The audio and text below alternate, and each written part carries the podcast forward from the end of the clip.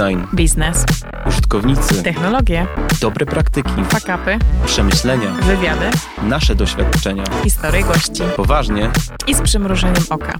podcast Design i Biznes Zapraszam, Ilona Skarbowska. i Radek Racer.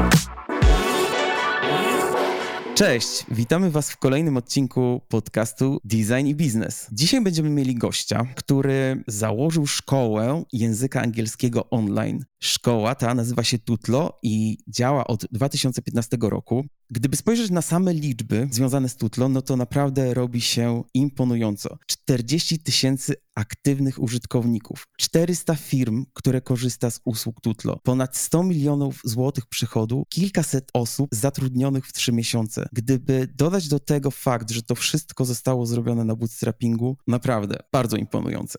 Wielkie gratulacje. Cześć Damian. Yy, Cześć Radku. Cześć. Potwierdzasz, te liczby się zgadzają. Tak, to wszystko prawda. Te liczby, powiedziałbym, dość szybko się zmieniają, ale staram się być z nimi na czasie. Okej, czyli jakbyśmy spojrzeli na licznik teraz, kiedy zaczynamy ten odcinek i zaraz po wywiadzie, no to rozumiem, że można by było zauważyć zmiany. Wiesz co, to jest tak, że zawsze na początku miesiąca mamy takie podsumowanie liczbowe w firmie, gdzie jesteśmy i wtedy staram się to tak sobie Mhm. aktualizować w głowie, jaka jest obecna dziś skala naszego biznesu, bo faktycznie tempo wzrostu jest niesamowite. No i momentami naprawdę ciężko nad tym wszystkim nadążyć i to nawet dla nas jako zarządu założycieli jest momentami zaskakujące, Mhm. w jakim tempie to wszystko się rozwija. A jaki planujecie wzrost, jeśli chodzi o, powiedzmy, przyszły rok? Jeśli chodzi o ten rok, Mhm. czyli 2023, no to mamy taki plan dość ambitny wzrostu o 100% rok do roku, więc bardzo ambitnie. No i póki co wszystko wskazuje, że ten plan zrealizujemy, no aczkolwiek wiecie, no piłka cały czas jest w grze, więc może będzie nawet więcej, może mniej, ale plan jest taki, żeby urosnąć 100%,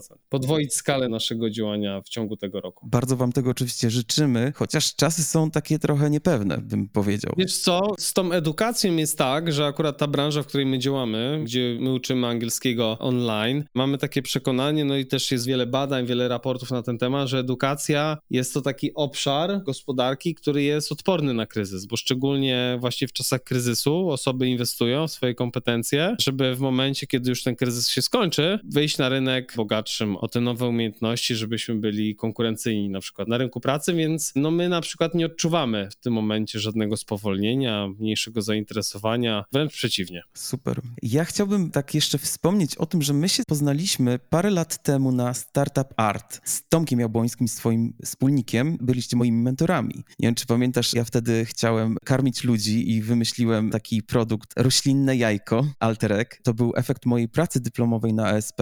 Historia oczywiście dalej się nie potoczyła, natomiast dzięki temu, że się wtedy poznaliśmy, ja miałem okazję poznać Tutlo i byłem waszym klientem. Myślę, że jednym z pierwszych. Muszę przyznać, że to był dla mnie bardzo dobry produkt i dlatego tym bardziej cieszę się, że tutaj jesteś, bo mam perspektywę i użytkownika, ale też takiej osoby, która się zajmuje rozwojem produktów. I na ten moment ten produkt był idealny, jeśli chodzi o propozycję wartości i był na tyle ok, jeśli chodzi o sam UX i samo doświadczenie, że działał świetnie. I naprawdę już oczywiście dawno nie korzystałem z Tutlo, ale jestem w stanie sobie tylko wyobrazić, jak to świetnie teraz działa. To wiesz, miło mi to słyszeć, szczególnie, że właśnie byłeś jednym z pierwszych użytkowników. To się poznaliśmy właśnie, który to był, no gdzieś pewnie 15-16 rok, coś, Tak. coś takiego, gdzie właśnie byliśmy dopiero na początku swojej drogi, no i to wszystko no, było takie robione na czuja, dużo było oparcia tego na jakimś naszym wewnętrznym widzimisię, nie na badaniach. Też wtedy nie byliśmy w stanie zatrudnić jakichś specjalistów, zewnętrznych konsultantów, którzy na przykład pomogliby nam zaprojektować jakąś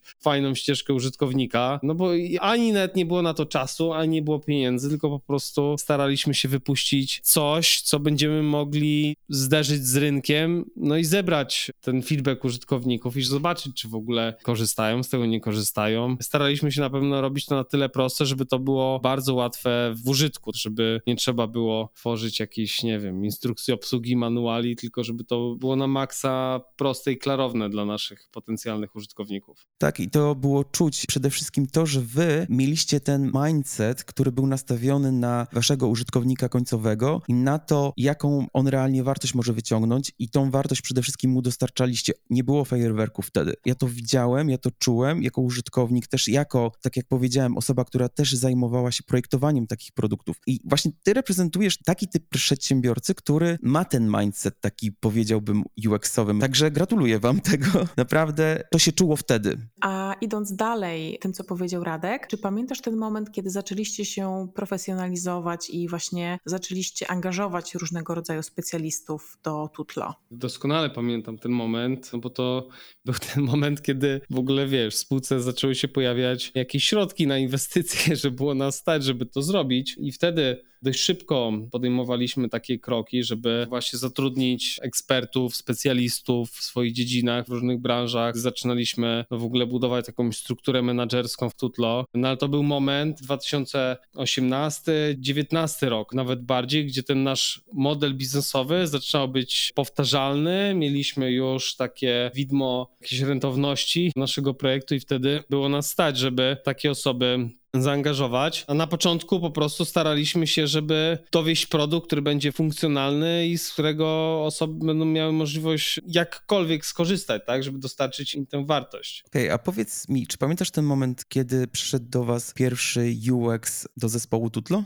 Jeśli chodzi o ten moment, w którym zaangażowaliśmy osobę właśnie do tego obszaru, myślę, że to było okolice 2017-2018 roku. Na pewno zleciliśmy to na zewnątrz, więc to był taki konsultant, freelancer, który realizował dla nas te czynności. No i było to związane z projektem nowej odsłony w ogóle całej platformy, tak? Czyli zaczynaliśmy z taką platformą, która była zbudowana totalnie na szablonach, gdzie to było brzydkie pod kątem takiej estetyki, ścieżki użytkownika słabo przemyślane, bo zrobione tak naprawdę jakkolwiek, byle to działało i żeby ten klient mógł wejść, nacisnąć guzik i się połączyć. I to było najważniejsze. No i też nie inwestowaliśmy w to, bo mieliśmy takie poczucie, że to jest tymczasowe, że to jest tylko na chwilę, żeby tę wartość dostarczyć, ale mieliśmy w głowie taki plan, że zrobimy tego zupełnie nową odsłonę, takie Tutlo 2.0. No i właśnie to już będzie taki kompletny redesign całej platformy i wtedy właśnie postanowiliśmy zatrudnić zatrudnić osobę, która pomoże nam w zaprojektowaniu tych doświadczeń użytkownika, no i też tej sfery wizualnej platformy.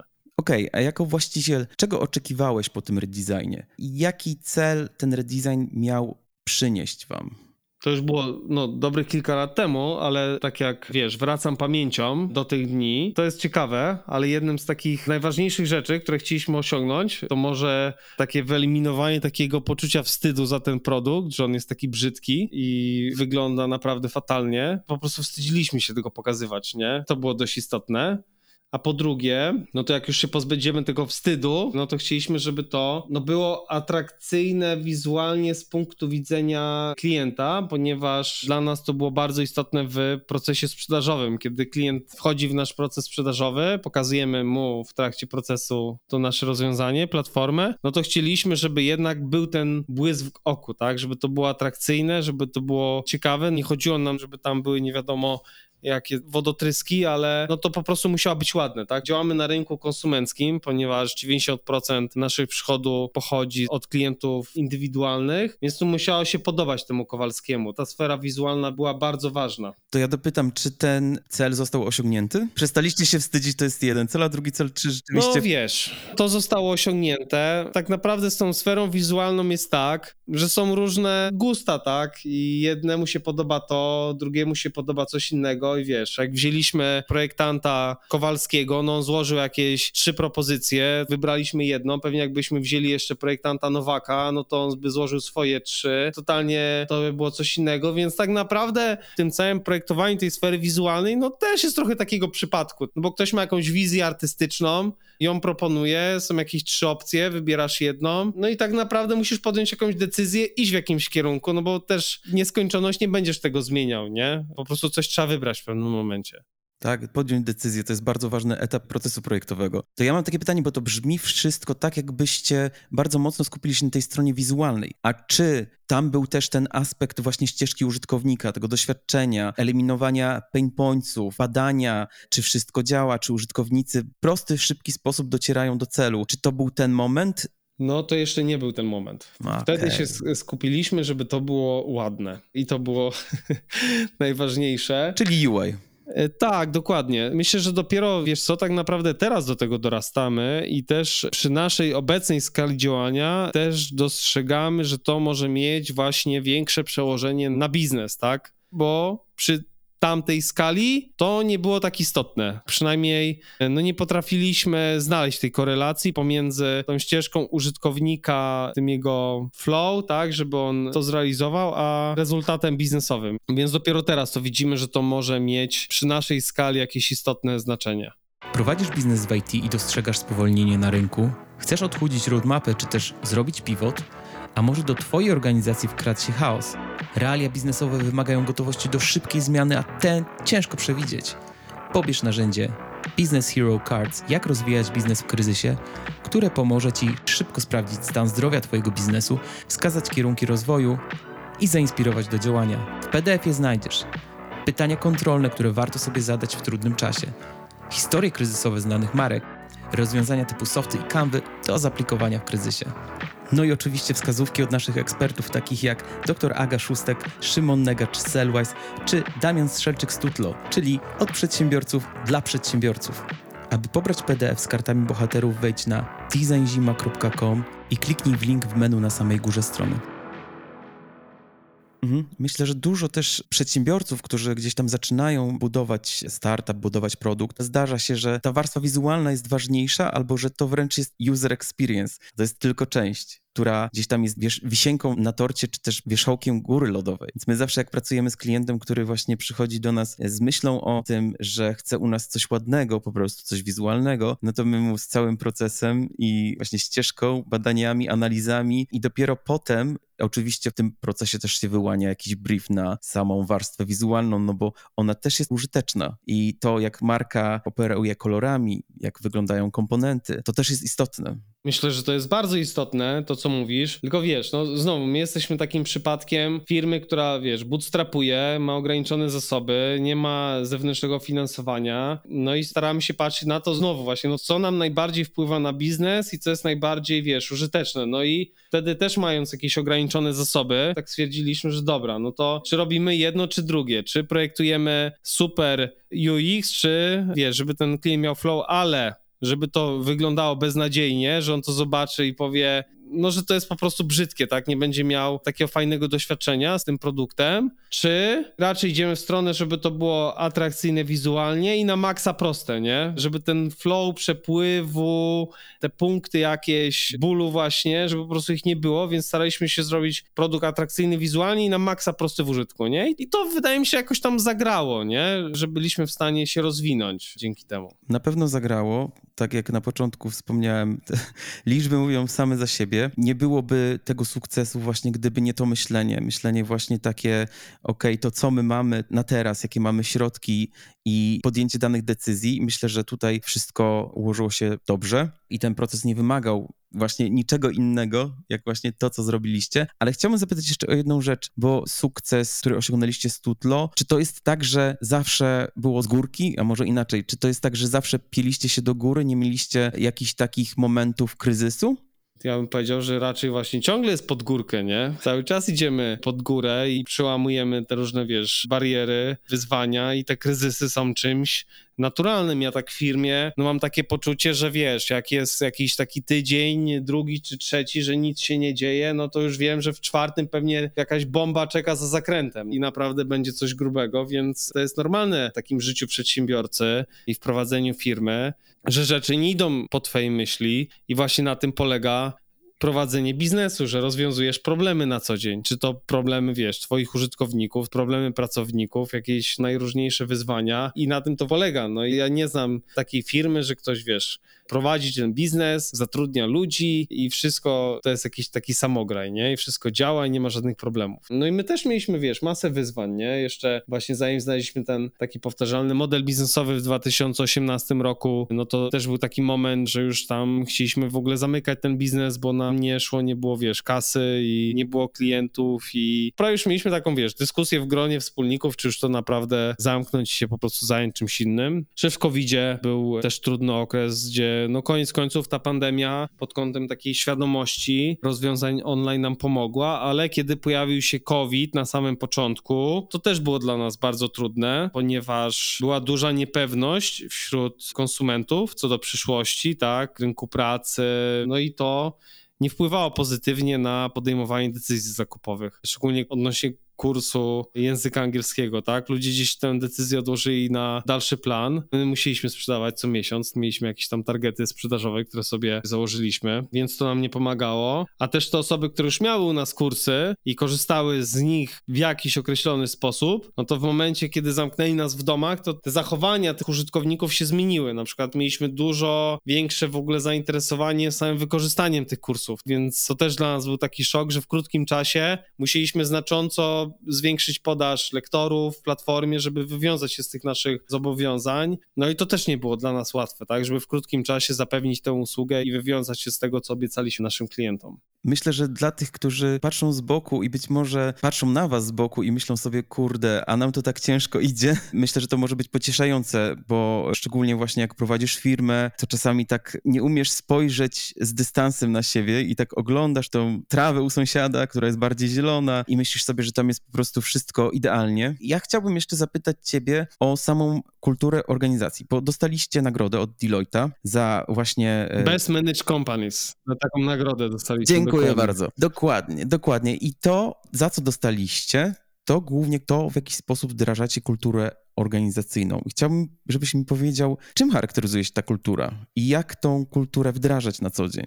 Temat kultury organizacyjnej, on jest bardzo złożony, w jaki sposób to robić. My też cały czas się tego uczymy i też już dzisiaj mamy super kadrę zarządzającą, takich właśnie headów różnych obszarów, gdzie mamy naprawdę tak zwanych A-players, którzy nas tym mocno wspierają. My z Tomkiem wyznaczamy jakiś kierunek, jakiś trend wewnątrz tej organizacji i to na pewno na co stawiamy wewnątrz, to właśnie takie postawy przedsiębiorcze, tak? To bardzo mocno staramy się promować, no bo to też jest całe nasze życie, właśnie przedsiębiorczość, innowacyjność, startupy, no też w poprzedniej firmie właśnie tam, gdzie się poznaliśmy, gdzie jeszcze realizowaliśmy projekty w ramach Startup Academy, też wspieraliśmy przedsiębiorczość wcześniej w akademickich inkubatorach przedsiębiorczości, gdzie działaliśmy, zaszczepić w tutlo, żeby każdy miał takie poczucie sprawczości, przedsiębiorczości, proaktywności, żeby każdy, kto jest headem, team liderem, menadżerem, żeby patrzył na ten swój obszar wewnątrz firmy, jak na takie swoje małe przedsiębiorstwo, żeby był zaangażowany, żeby czuł się odpowiedzialny za to, co robi, ale też, żeby miał przestrzeń do realizacji właśnie własnych projektów, inicjatyw, żeby osoby miały taką kulturę sprawczości. I to bardzo staramy się promować. Czy osoby, które do nas przychodzą, no to raczej nie siedzą z założonymi rękoma i, i tam nie czekają, aż im się wskaże palcem, tylko no same muszą wychodzić z inicjatywą, no bo też wiedzą, że nikim palcem nie wskaże, co mają zrobić i o której zacząć i o której skończyć, nie? Okej,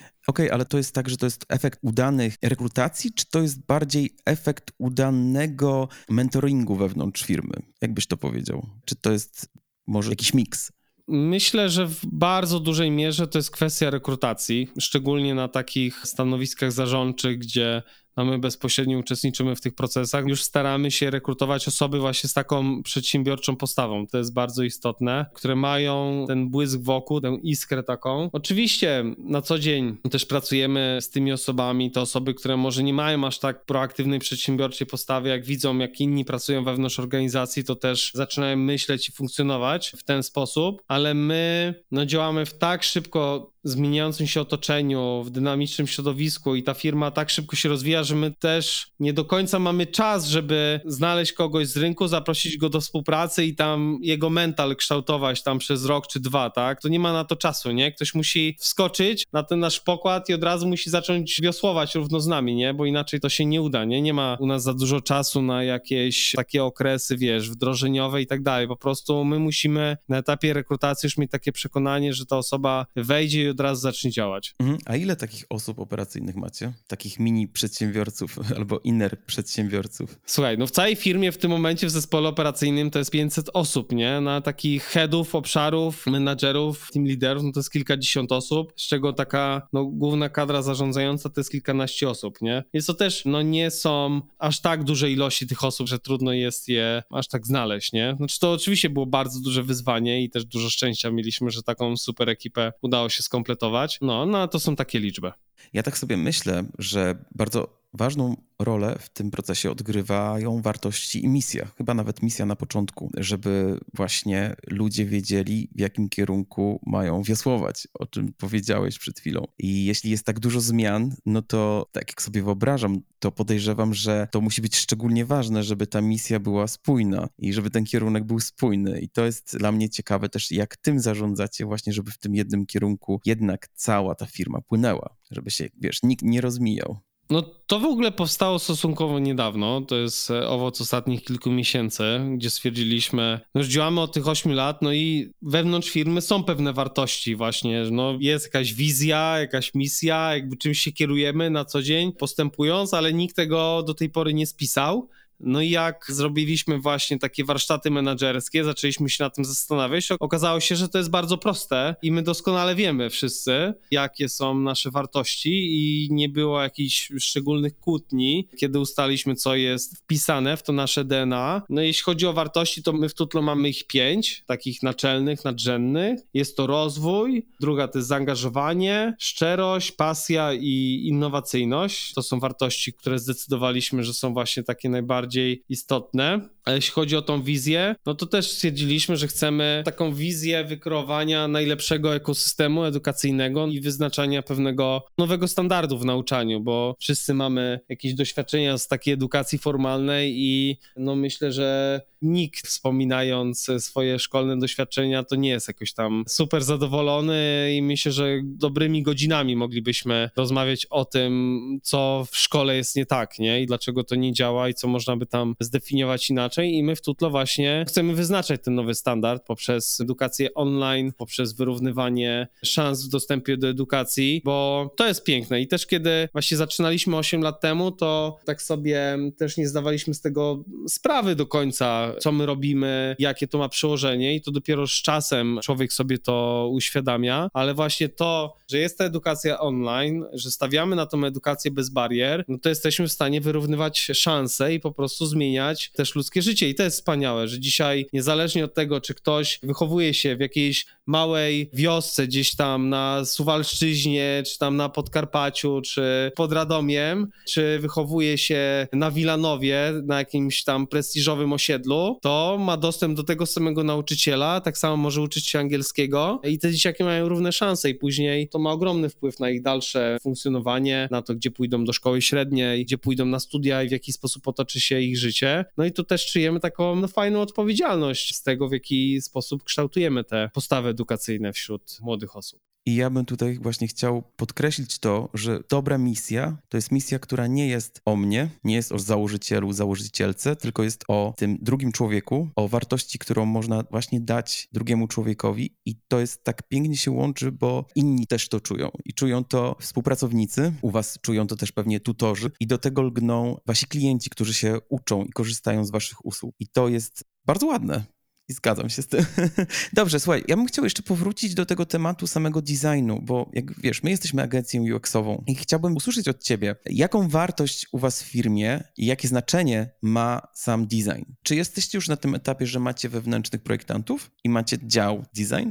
Tutlo obecnie jest na takim etapie, że mamy wewnętrznie, jeśli chodzi o tą sferę designu, no to mamy grafików, tak? I tak głównie rozumiemy design. Znaczy mamy też osoby odpowiedzialne za UX, ale no nie jest to ta działka aż tak rozbudowana jeszcze u nas, e, więc głównie to wszystko wciąż jednak toczy się wokół tej sfery wizualnej, aczkolwiek no mamy tego świadomość i w najbliższych, no myślę, mogę powiedzieć miesiącach, no planujemy dużo mocniejsze przestawienie tego kierunku właśnie na tą sferę takiej użyteczności, bo już widzimy, że przy naszej skali, przy takiej liczbie użytkowników, to naprawdę ma znaczenie. I te nawet drobne poprawy czy skuteczności, konwersji, zadowolenia, to już w przypadku naszego biznesu to już są często dziesiątki, setki, czy nawet tam w skali roku to miliony obrotów w jakimś obszarze, nie? Więc myślę, że ta świadomość coraz bardziej rośnie wśród naszej e, firmy. Czyli zamierzacie zatrudnić agencję Zima? No, y, Radku, jeszcze nie rozmawialiśmy na ten temat, ale wiesz, my jesteśmy otwarci na wszelkie propozycje, które pomogą nam w rozwoju naszej firmy, naszego biznesu, więc to wiesz, czekamy na jakąś propozycję. Ja jestem zdania, że to nie jest tak, że ten UX powinien być, tak jak powiedziałem wcześniej, zawsze, od początku. To jest jakby kwestia właśnie tego, kiedy firma dojrzeje do czegoś, kiedy zauważy, że ma tą potrzebę i kiedy zauważy w tym wartość. Oczywiście my tą wartość możemy pokazać, prawda? Ale w waszym przypadku tak jak słyszę, to dzieje się jakoś naturalnie i jeśli w tym momencie twierdzicie, że widzicie tą wartość, no to pewnie jest ten czas, żeby taki dział, czy też właśnie taką współpracę, czy też bardziej skupić się na tych wątkach UX-owych. Damian, jesteś naszym bohaterem w narzędziu Business Hero Cards, czyli jesteś ekspertem, który udzielił swoją wiedzę, swoją praktyczną wiedzę w formie pytania kontrolnego. Ja jeszcze tak przypomnę, a może, hm, może wyjaśnię najpierw, czym są Business Hero Cards. Jest to narzędzie, które pomaga w taki praktyczny, prosty sposób, bo przez przeczytanie czasami jednego pytania, striggerować przedsiębiorcę do myślenia. I nasza pierwsza edycja dotyczy rozwoju biznesu w kryzysie. Damian, twoje pytanie, które jest w naszych Business Hero Cards brzmi, czy zadbałeś, zadbałaś o dywersyfikację przychodów? I to jest fajne nawiązanie do tego, o czym wcześniej rozmawialiśmy, a mianowicie o tym szukaniu modelu biznesowego, o którym mówiłeś. I tutaj bardzo mi się podoba to w Twojej karcie, że zadajesz takie pytanie pomocnicze, czy Ty, właścicielu biznesu, potrafisz w łatwy sposób się przeswitchować i na przykład próbować innych form pozyskiwania klientów, na przykład. To jest coś, co, co faktycznie kryzys czasami weryfikuje. Mhm. No dokładnie, ale to jeśli chodzi o dywersyfikację przychodu, to właśnie no, takie podstawowe obszary, gdzie może dywersyfikować, to właśnie tak jak u nas teraz to wygląda, no to mamy tego klienta indywidualnego, no ale mamy też firmy, tak? Ale no znowu, nie było tak zawsze. Na początku mieliśmy tylko tego indywidualnego. W pewnym momencie zaczęliśmy budować tę nogę B2B. Nie było łatwo. To zajęło naprawdę wiele, wiele miesięcy ciężkiej pracy, żeby w ogóle przekonać takie duże firmy do siebie, żeby zaufały, żeby pozyskać pierwszego, drugiego, większego klienta, no bo wtedy to daje furtkę do pozyskiwania kolejnych. Ale to są no takie dwa podstawowe wektory, które są, tak? Czyli ten B2C, B2B. No ale jest jeszcze kolejny na przykład, o którym myślimy, i gdzie będzie to kolejna dywersyfikacja. No i to jest ta sfera bardziej już środków publicznych, tak? Czy jakiejś administracji, samorządów, czy jakiejś agent rządowych, gdzie też tam widzę ogromny potencjał. No bo dlaczego? Też tutlo dla pewnych grup nie miało być finansowane ze środków publicznych, jeśli oczywiście będzie taka potrzeba, ale widzę potencjał w różnych obszarach. No i wierzę, że to w najbliższej przyszłości to też może być dla nas kolejna dywersyfikacja. Czy też dywersyfikacja taka geograficzna. Na ten moment, no głównie mamy przychody z Polski, mamy też trochę przychodów z, z rynku węgierskiego. W zeszłym roku też zaczęliśmy sprzedaż w Hiszpanii. No i znowu, no powoli to się rozwijają te inne kierunki, ale no za jakiś czas wierzę, że to znowu będą istotne strumienie przychodu dla całej organizacji, żeby ta nasza firma nie stała tylko na jednej nodze, no bo jak coś się z nią stanie, no to ten stół się przewróci, tylko żebyśmy tych nóg w naszym biznesie było kilka, no bo wtedy firma jest dużo bardziej stabilna. Okej, okay. a powiedziałeś, że w przypadku właśnie próby zagarnięcia tego segmentu B2B zajęło to więcej czasu i teraz pytanie, niż oczekiwałeś, niż mieliście zaplanowane? Czy wiesz na przykład z czego to wynika, że to się trochę rozmyło? Czy po prostu tak powinno być, tylko nie mieliście wtedy oczekiwań co do długości pozyskiwania takich klientów? Wiesz, to ciężko powiedzieć, nie, ile to powinno zająć, mhm. nie, no bo wiesz, to jest nowa firma, e, nowy produkt na rynku, no nie ma żadnego punktu odniesienia, nie ma jakiegoś, nie wiem, planu, tak, który ktoś gdzieś opisał. Więc ciężko mi takie założenia, mhm. stworzyć jakiś biznesplan, jak to ma działać, nie? To też jest inaczej, jak na przykład dzisiaj mamy jakiś, nie wiem, jeden zespół sprzedażowy, który ma tam 10 osób i chcemy uruchomić kolejny, no to jak mamy lidera dla tego nowego zespołu sprzedażowego, to jesteśmy w stanie postawić jakieś cele, że wiemy, że słuchaj, najczęściej taki zespół to powstaje na przykład w 3 miesiące, tak? Czyli za 3 miesiące to już powinieneś mieć takie wyniki, no i jesteśmy w stanie cię z tych wyników rozliczyć, bo mamy jakieś dane historyczne. W tym segmencie B2B nie było żadnych danych, Więc no na początku to wiecie, był taki etap związany w ogóle z dostosowaniem tego produktu do rynku, poznaniem tego klienta, ich potrzeb, Mhm. poznaniem właśnie motywacji tego klienta w tym segmencie. No i dopiero kiedy to już było jasne, no to zaczęliśmy ten produkt dostosowywać do potrzeb tego klienta korporacyjnego B2B, a kiedy już był dostosowany, no to jeszcze raz trzeba było tego klienta przekonać, żeby on już finalnie dokonał zakupu tej naszej usługi. No i najtrudniejsze było pozyskanie pierwszych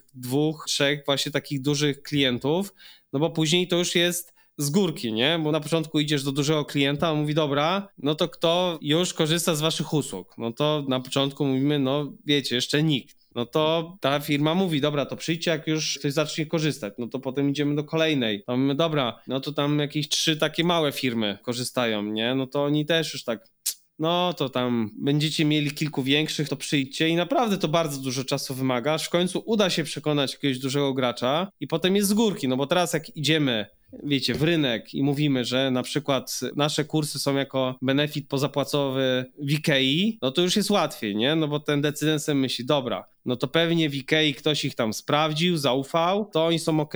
I teraz już jest łatwiej. I potem idziemy do kolejnej i kolejnej dużej firmy, no i ta kula śnieżna, ona jest coraz większa, więc jest dużo łatwiej, ale na początku to naprawdę jest krew, pot i łzy i nie widać nawet tego światełka w tunelu i po prostu trzeba czekać i cierpliwie pracować. A jestem bardzo ciekawy, jak dopasowywaliście ten produkt do potrzeb rynku B2B. Czy to było tak, że jakby właśnie walczyliście o tego jednego szczególnego klienta i pod niego ten produkt dopasowywaliście, czy jednak zrobiliście jakieś badanie potrzeb, wzięliście jakąś próbę właśnie większą i na bazie tego przygotowaliście coś, co spełniałoby powiedzmy potrzeby szerszego grona?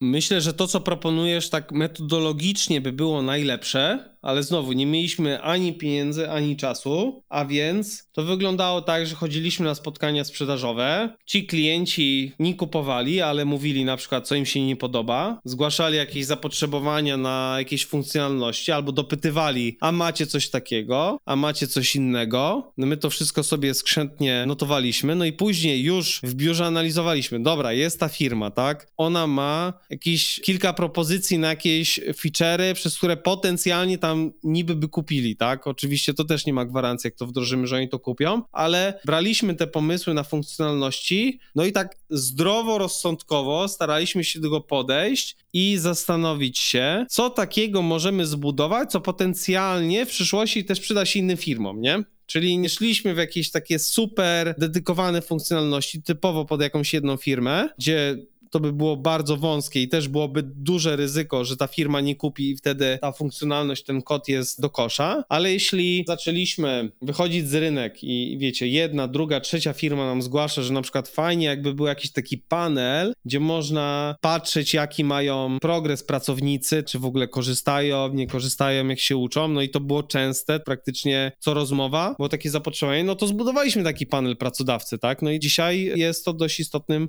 elementem tej naszej platformy. To jest bardzo ciekawe, bo my pracujemy też dla startupów, które sprzedają do B2B i zauważyliśmy taki problem, że jest bardzo cienka granica między rozwijaniem produktu a byciem software house'em.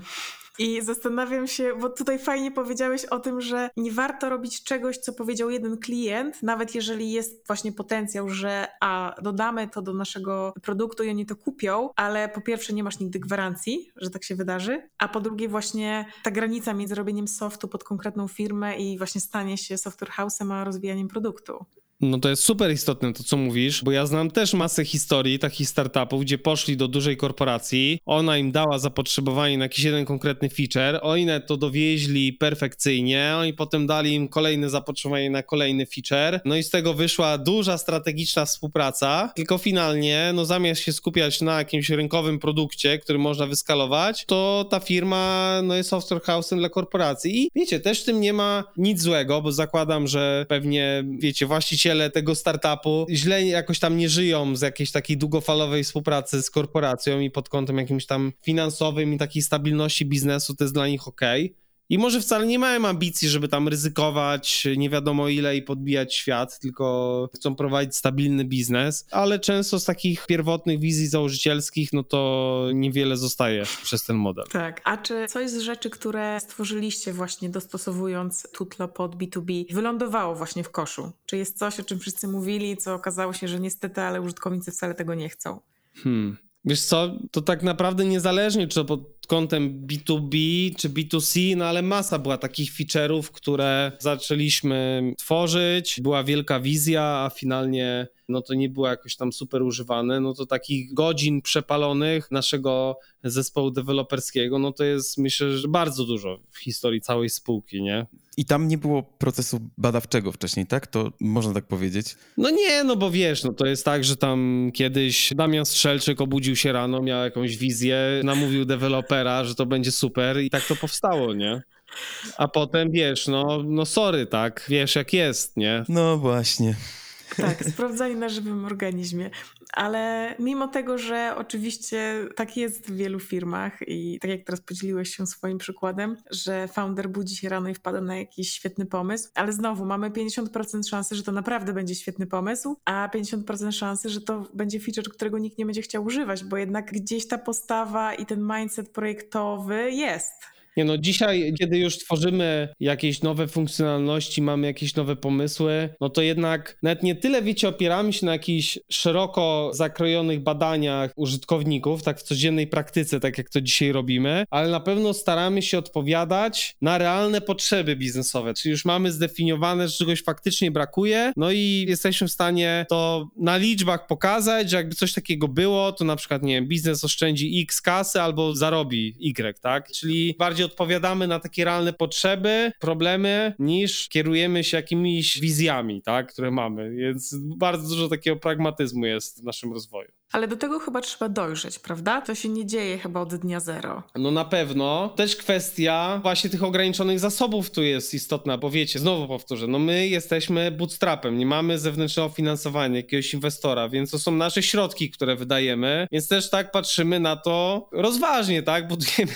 rzeczy, które się przydają, aczkolwiek, no mówię, no zdarzają się błędy wciąż, że jednak czasami jakiś feature jest przestrzelony, aczkolwiek, no wydaje mi się, że już dzisiaj tak dużo osób jest zaangażowanych w ten proces projektowy, że rzadko się zdarzają jakieś takie funkcjonalności, które stworzymy, a potem nikt z tego nie korzysta, nie? Kiedyś tego było na pewno znacznie więcej. Nawet sam proces UX-owy, mimo że rzeczywiście ogranicza ryzyka podjęcia złej decyzji i wdrożenia czegoś, co nie będzie niepotrzebne, no to też jest z jakimś tam zakresem błędu, więc doskonale to rozumiemy. Dobrze, Damian, dziękuję Ci za tą rozmowę. Szalenie się cieszę, że się udało pogadać i właśnie w ramach naszego podcastu Design i Biznes. Także życzymy Wam wszystkiego dobrego, żeby tutlo dalej rosło, bo jesteśmy bardzo z Was dumni. Dobry polski produkt. No dzięki, miło mi to słyszeć. Ja również dziękuję za zaproszenie, no i mam nadzieję, że no, ta rozmowa będzie dla kogoś ciekawa i nasi słuchacze będą mogli coś wartościowego z tego wynieść. No myślę, że co najmniej dwie osoby mogą przyznać, że ta rozmowa była ciekawa.